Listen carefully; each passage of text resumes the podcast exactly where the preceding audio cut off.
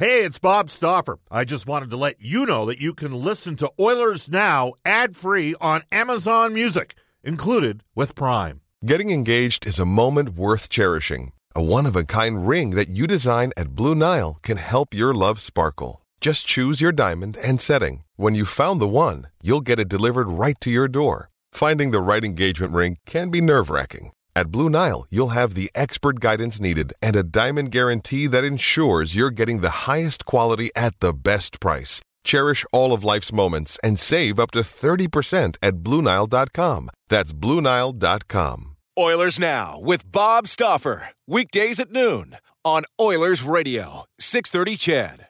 Welcome back, everybody. Bob Stauffer with you on Oilers Now. Brendan Escott back at the 630 CHED Studios. It's 1233 at Edmonton. A quick text on the Ashley Fine Floors text line from Cold Laker now in the job. Bob, the next time the Ken Holland haters rear that ugly head, remind them of this. In the combined bottom six of the two teams last night, there are a dozen players. Many of them were high-end variety, and I bet half would never play in Canada. Oh, and at least one goalie. That sucks when trying to fill out a championship team. Um, well, you're, you're going to have to be creative. I do think it's tougher to win in Canada, and I do think there's some advantages in other markets, but I also think there's things that can be learned and gleaned from organizations like Tampa Bay and Colorado. And um, I'll also say this I know some people specifically in the Colorado organization that basically feel Edmonton's about a year behind them.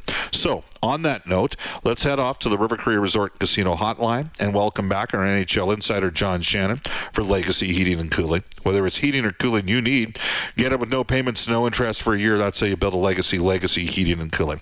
Uh, do you agree or disagree with that sentiment? Are are the Lightning and Colorado doing some things that others can learn from? What do you think, John? Uh, well, if if you're if you're saying that you uh, you need to be at the uh, at the low end of the the poll at the thirtieth or thirty first for a couple of years, um, in order to get good high draft picks and be in the lottery for two or three years, then yeah. Uh, you, you know, one of the things that, in in many ways, Bob, that has is never talked about in Denver, is the deep pockets of Stan Kroenke, um, and the patience that he showed because Joe Sakic had patience. Now, this was a team that was not selling out. You remember going there in those days. They they oh, weren't yeah. a full house in in in that place. They weren't making money.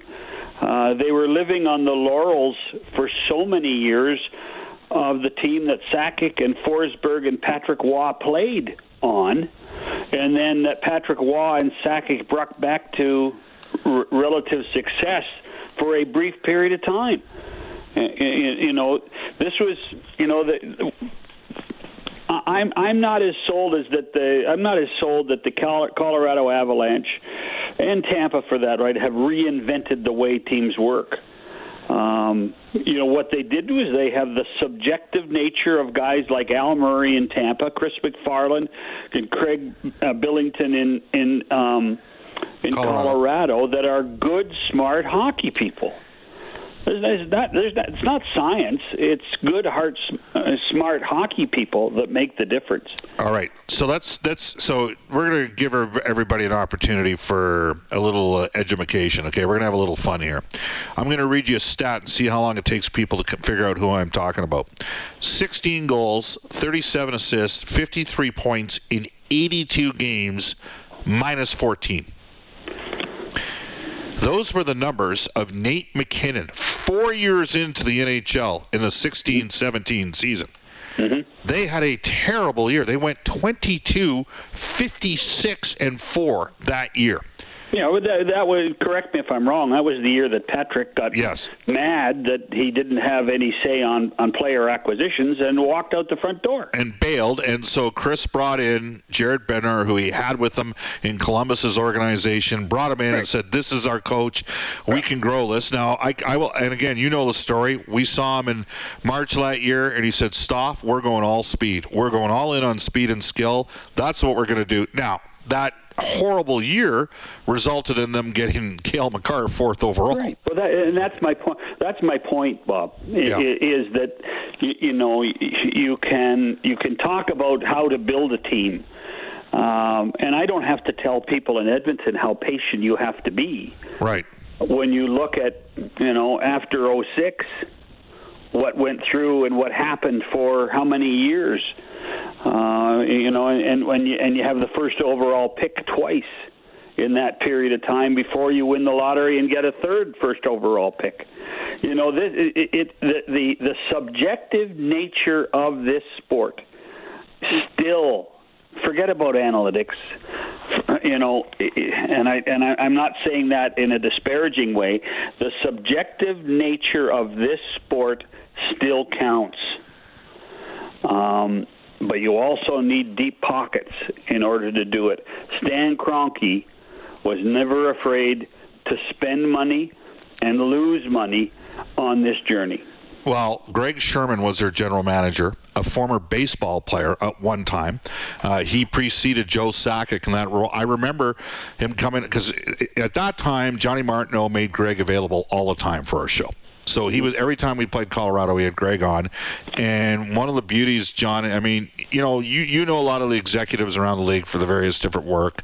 One thing that helped me personally was getting the opportunity to travel with the Oilers for the last 14 years and going into these different markets, sure. and meeting a guy face to face. And as you know, I'm not a shrinking violet, and so I had lots of conversations with Greg. You I remember it's not shy Bob Stauffer.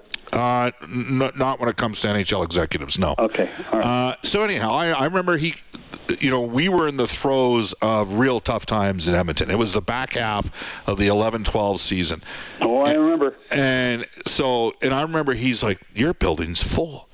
you guys are in a full blown rebuild, and you, and I'm like, yeah, because we got amazing fans, and That's we're great. damn lucky, and and even you you know we have we have Brian Lawton John on this show every Wednesday. He's the one that drafted Stamkos in Edmond. That's how far, and uh, and I guess where Tampa Bay has moved the needle a bit for me is their assessment on the valuation of late first round picks versus buying two years of a cheap player. Uh, you Yeah, know, but- they did it with but, Col- but, you know, and, and you know, what was it, Vasilevskiy, 17th, 17th or 18th? yeah, and teams missed on him. Yeah, sure. There are lots of teams that missed on Andrei Vasilevskiy. I still remember uh, in the 2015 Stanley Cup Final. I think he was um, 19th, to be honest. Oh, maybe I'll check here. Okay. Uh, anyway, I still remember the He, Stanley he Cup was Final. not. Yeah, sorry, John. Go ahead.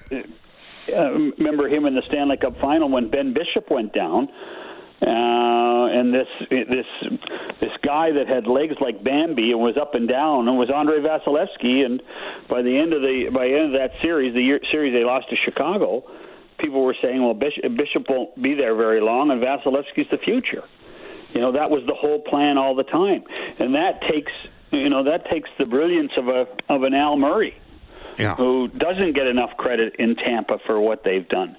Um, you know, and he's he's he's a holdover from Yzerman's time to Julien BriseBois' time. Right. So so those continuity is important, patience is important, but both organizations, you, know, dare I remind you that Barry Melrose was coaching there for 21 games? Sure. you know, in Stamkos's rookie year. You know, they, they, these these teams finally, you know, righted the ship, and it was iron- and, and coincidentally, not ironically, but coincidentally, it was two great former players in Yzerman and Sakic that did it in in trying to to make these teams championship teams, and that's exactly what they've done. Kucherov in the second round, Palat in the seventh, and Point, who was hurt. It needs to be stated. Uh, Colorado played two teams where significant players. Uh, Point a third round pick in 2014, and the Oilers obviously nursed No, their best of. But Colorado was deeper and better. It's the bottom line. But that, but that, but and that's part of the journey. You know, that's part of what makes the Stanley Cup, the 60-day journeys, so uh, awesome. Is that it's not just well, we're going to play our best against your best, and we'll see who wins. No, this is the ultimate team sport.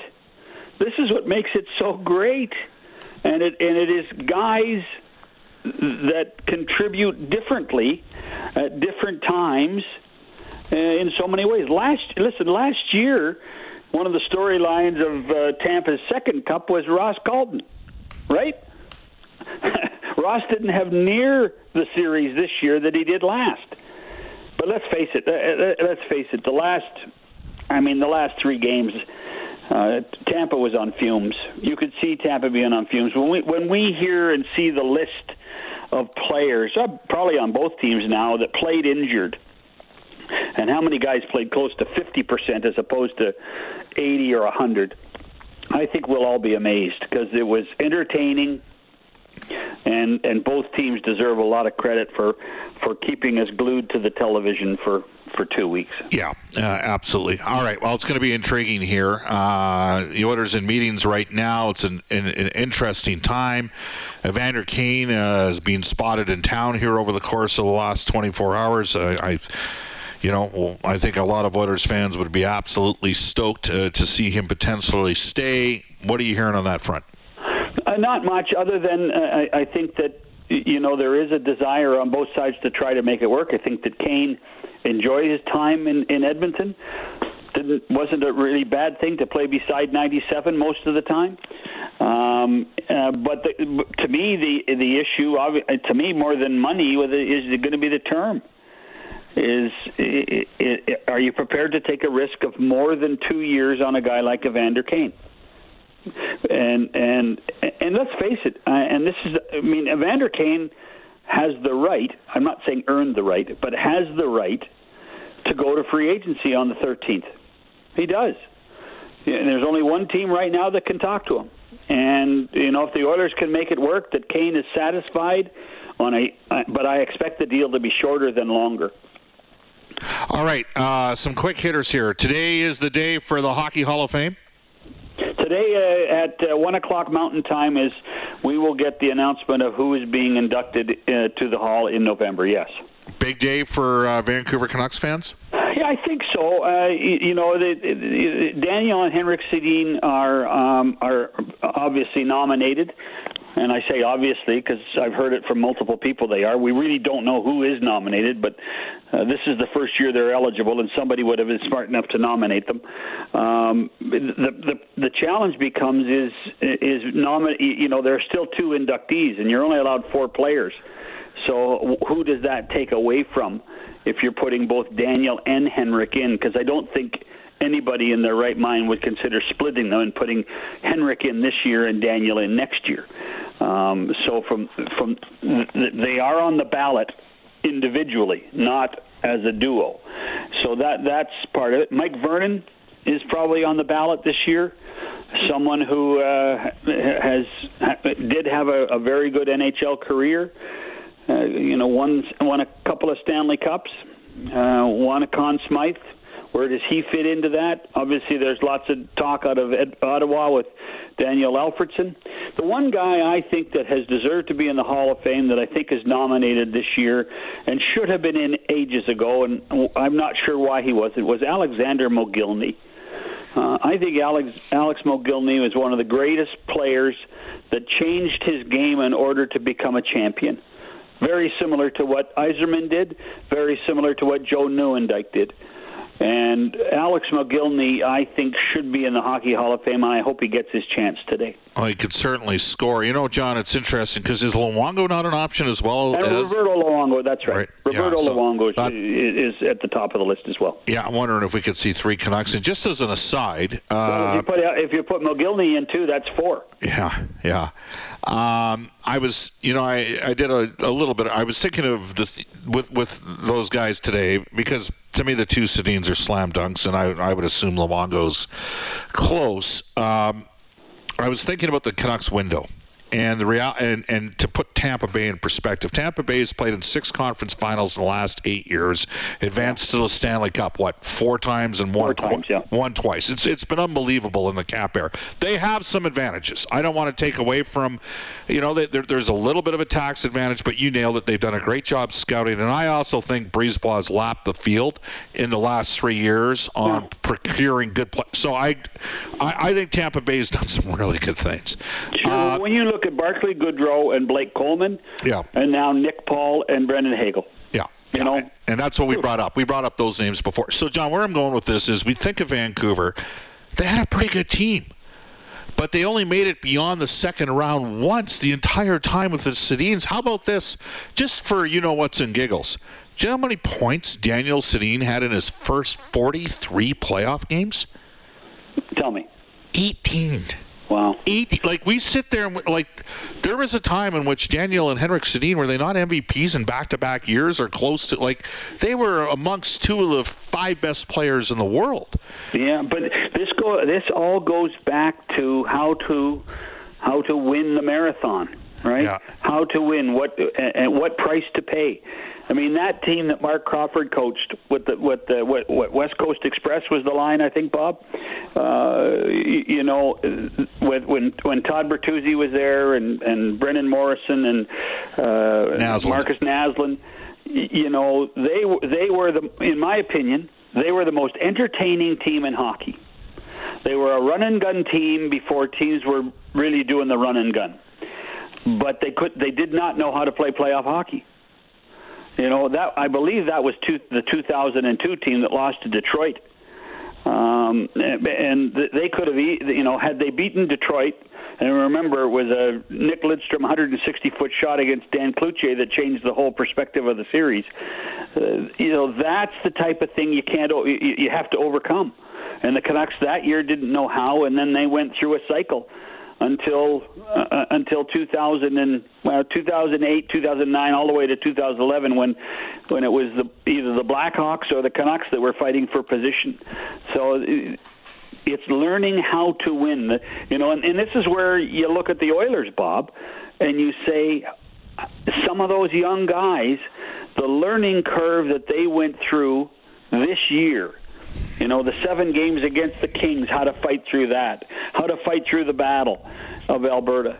And then, whoop, we stubbed our toe against Colorado. We better have learned because look where it look at where it took the Avalanche. And if we're smart, we can do that too at some point. But we have to be prepared to pay the price. Yeah, absolutely. Well, it's going to be intriguing to watch here uh, as to how and you know, obviously. And by the way, have you heard anything at all on uh, just while we got you on the on the blower here, John Shannon? Anything at all on Mike Smith or Duncan Keith at this time? Uh, no, not a not a word. But I have not talked to uh, any of the powers that be since uh, middle of last week. So Okay. Well, me neither. well, they're they're, they're just have you know you know they're they're enjoying their scouting meetings. Let's put it that way. I got a text uh, from one of our regular texters from Penticton saying that he's at Skaha Lake watching beach volleyball now that the NHL season's over. He just wanted to pass that along to me. Is that is it called Skaha Lake? Is that the or is- Yeah.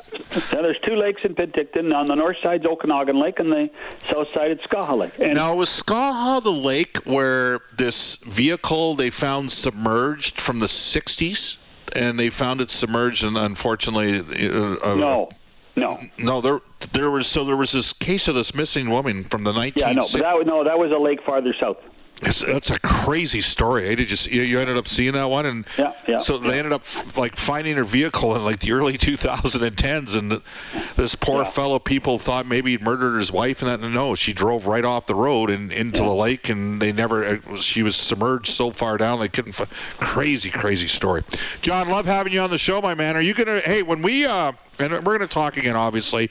Are you gonna end up going? I know you've been out to Penticton before for the rookie tournament. Mm-hmm. What do you think?